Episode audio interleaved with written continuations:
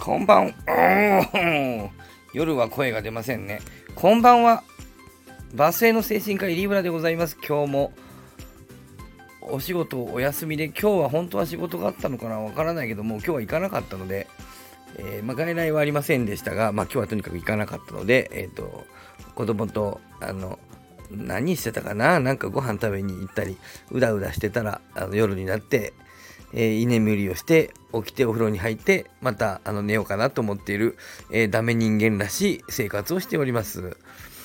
昨日見てきた君たちはどう生きるか、昨日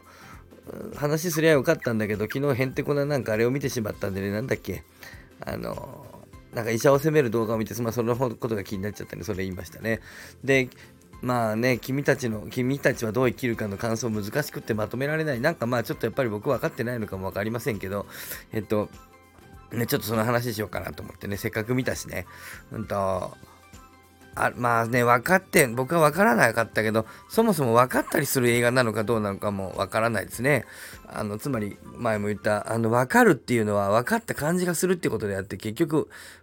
その映画の主題を分かるとか分からないっていうことがないので、全ては僕の主観であってみたいな、主観と客観の話をちょうどね、スカンクさんとの精神のパンティーラインでして、あれなかなかね難しい話でしたけど、また興味のある人聞いていただけると思いますけどね。客観なんかないんだっていうね、主観しかないんだ、人間には主観しかないんだ、人は分かり合うなんてことはフィクションなんだ、分かり合うはずがないんだ、分かり合ったという誤解なんだ、しかし相互に誤解することによって初めて社会が成立するんだ、そんな話をねしております。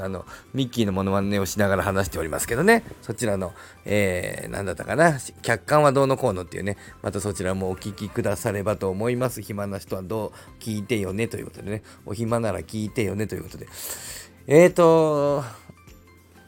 ちょっと君たちはどう生きるかに関してはネタバレとかあるのかわかんないけど、ネタバレみたいに思われる方もいらっしゃるかもしれないから、ちょっと気にする人はもう今日の放送はあれは聞かずにまた映画見に行っていただければと思いますけどね。ネタバレという点ではちょっとそうね、他のいいか、気にしないでやっちゃいますかね。そうですね、昨日も言ったけど、エディプスコンプレックス的なね、なんかエディプスコンプレックスどうかな、お母さん、そうね、彼女みたいにして出てくる子がお母さんですしね、お父さんの後からの5歳さん、お母さんの妹さんに触れられた時の感覚とか、あれ性的な感じするしね、いろいろ説明ではなくて、まさに感覚に訴えてくる映画だったような気がします。明らかな主題みたいなものがあったのかな、もう少し感覚で作ってきてるんじゃないかと思うんだよな、今回の作品は。前の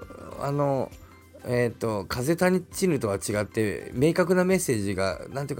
わってくるというよりかは、感覚みたいなものが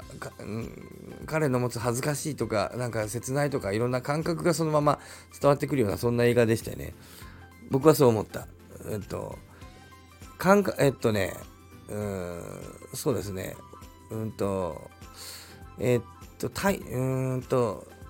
伝わってきた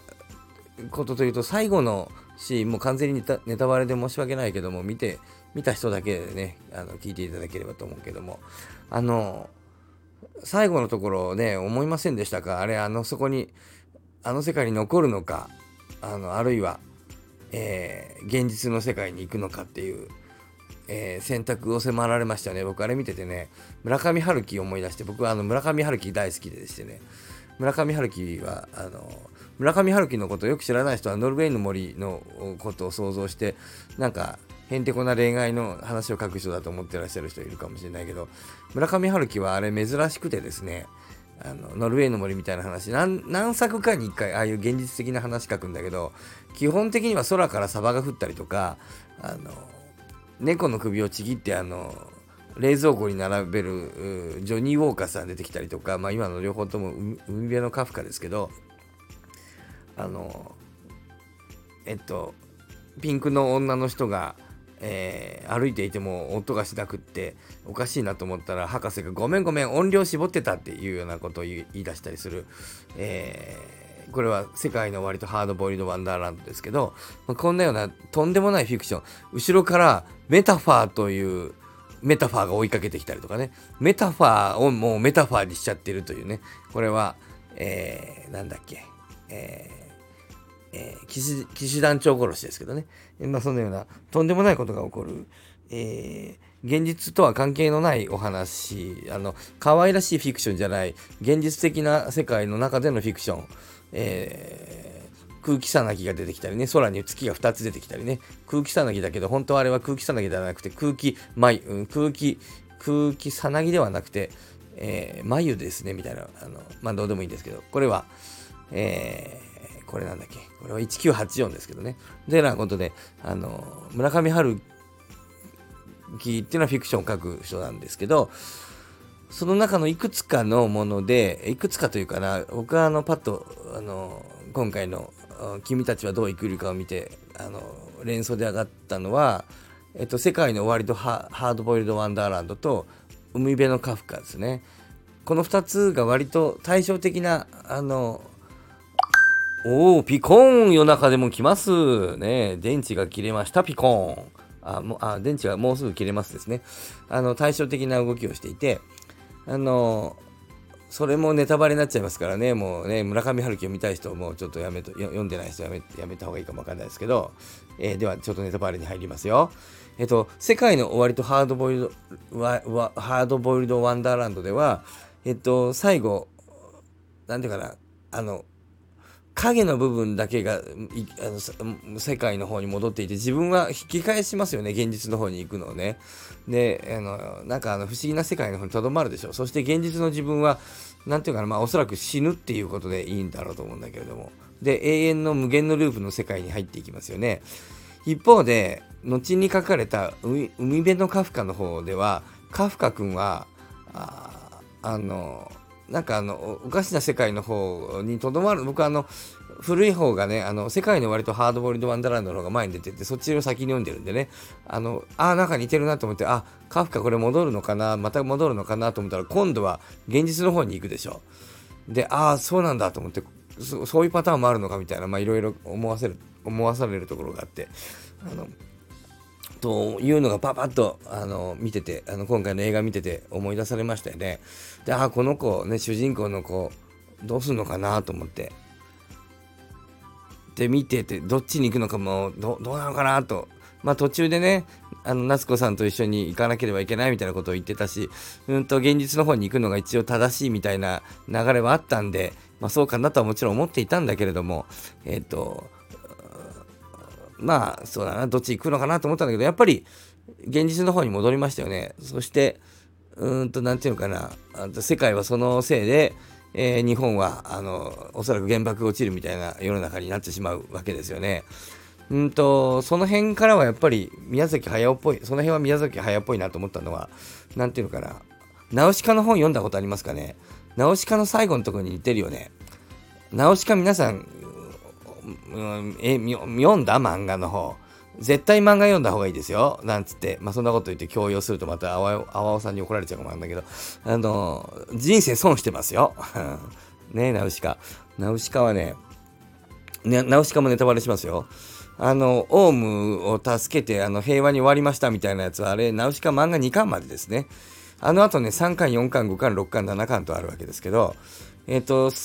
最終的にはまた今度話しましょうかね。なんか暇な時にね、またやろうと思うけど、最終的にはナウシカはなんていうかな、世界の秘密を知って、自分たちが計画された生き物で、遺伝子操作された人類で、自分らは滅びることが決まっていて、腐海が全て地球を正常化した後、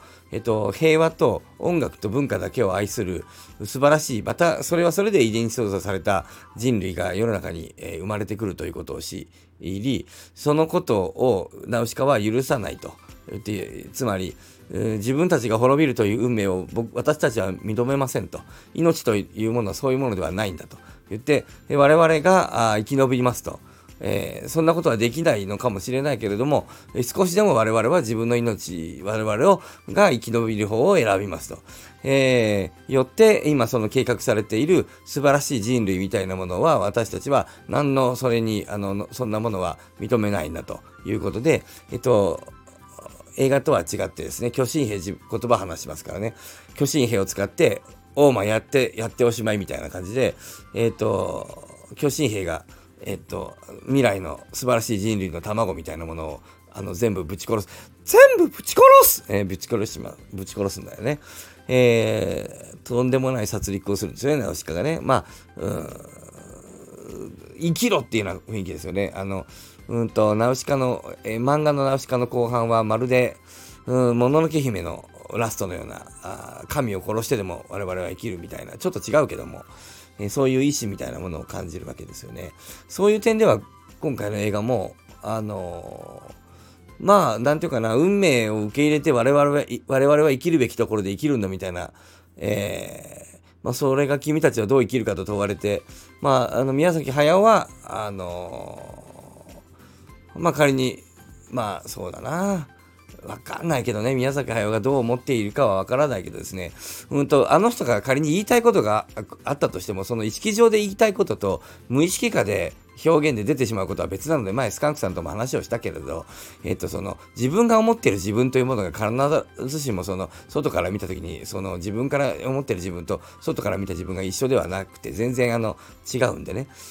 宮崎駿がどう思っていたかとは別に、僕が感じたのは僕が感じただけのことなので、僕が感じたというのは、彼はそういう世界がどうなるかとはもちろん関係はなくはないんだけれども、それでも自分は、自分の役割を全うし、自分の世界で生きるんだと。それが仮に、火で多くの人が死んでしまう惨めな世界であったとしても、どんなひどいことがあるんだとしても、自分は自分の生きる場所で生きるんだっていう覚悟みたいなものを持って生きるんだっていうような、そんな雰囲気はちょっと感じたかな。もっともっと日が経ったり、もう一回ぐらい見てもいいかなと思いますけどね。たくさん見てる人もいらっしゃるしね。いろいろ感じるとこ、もっと他にもいっぱいあるんだけど、とりあえず、